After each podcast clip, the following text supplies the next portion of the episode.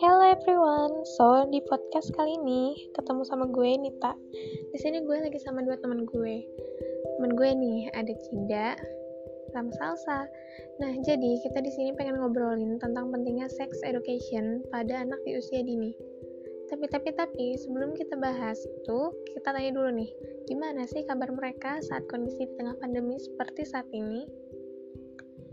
kalau gue sih nggak jauh-jauh ya paling sibuk banget. Mungkin faktor kebanyakan deadline nih mah. Sampai jatuh udah males ngapain